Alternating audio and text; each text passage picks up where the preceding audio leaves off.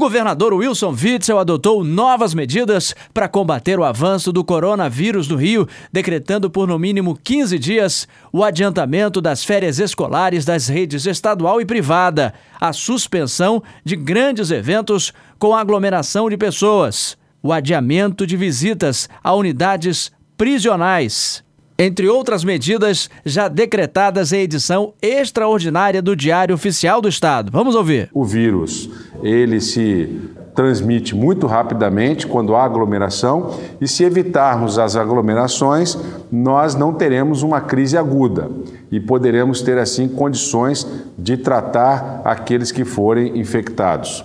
Para isso, depois da reunião do nosso secretariado, da reunião com os demais poderes, eu determinei a criação de um gabinete de crise para o monitoramento 24 horas de tudo que estiver acontecendo e assim dar assistência à população.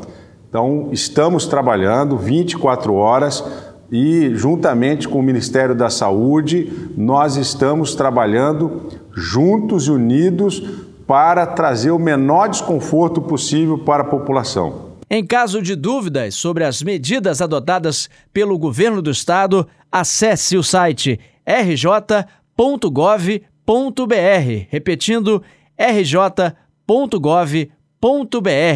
com informações da agência RJ Reportagem Ciro Neves.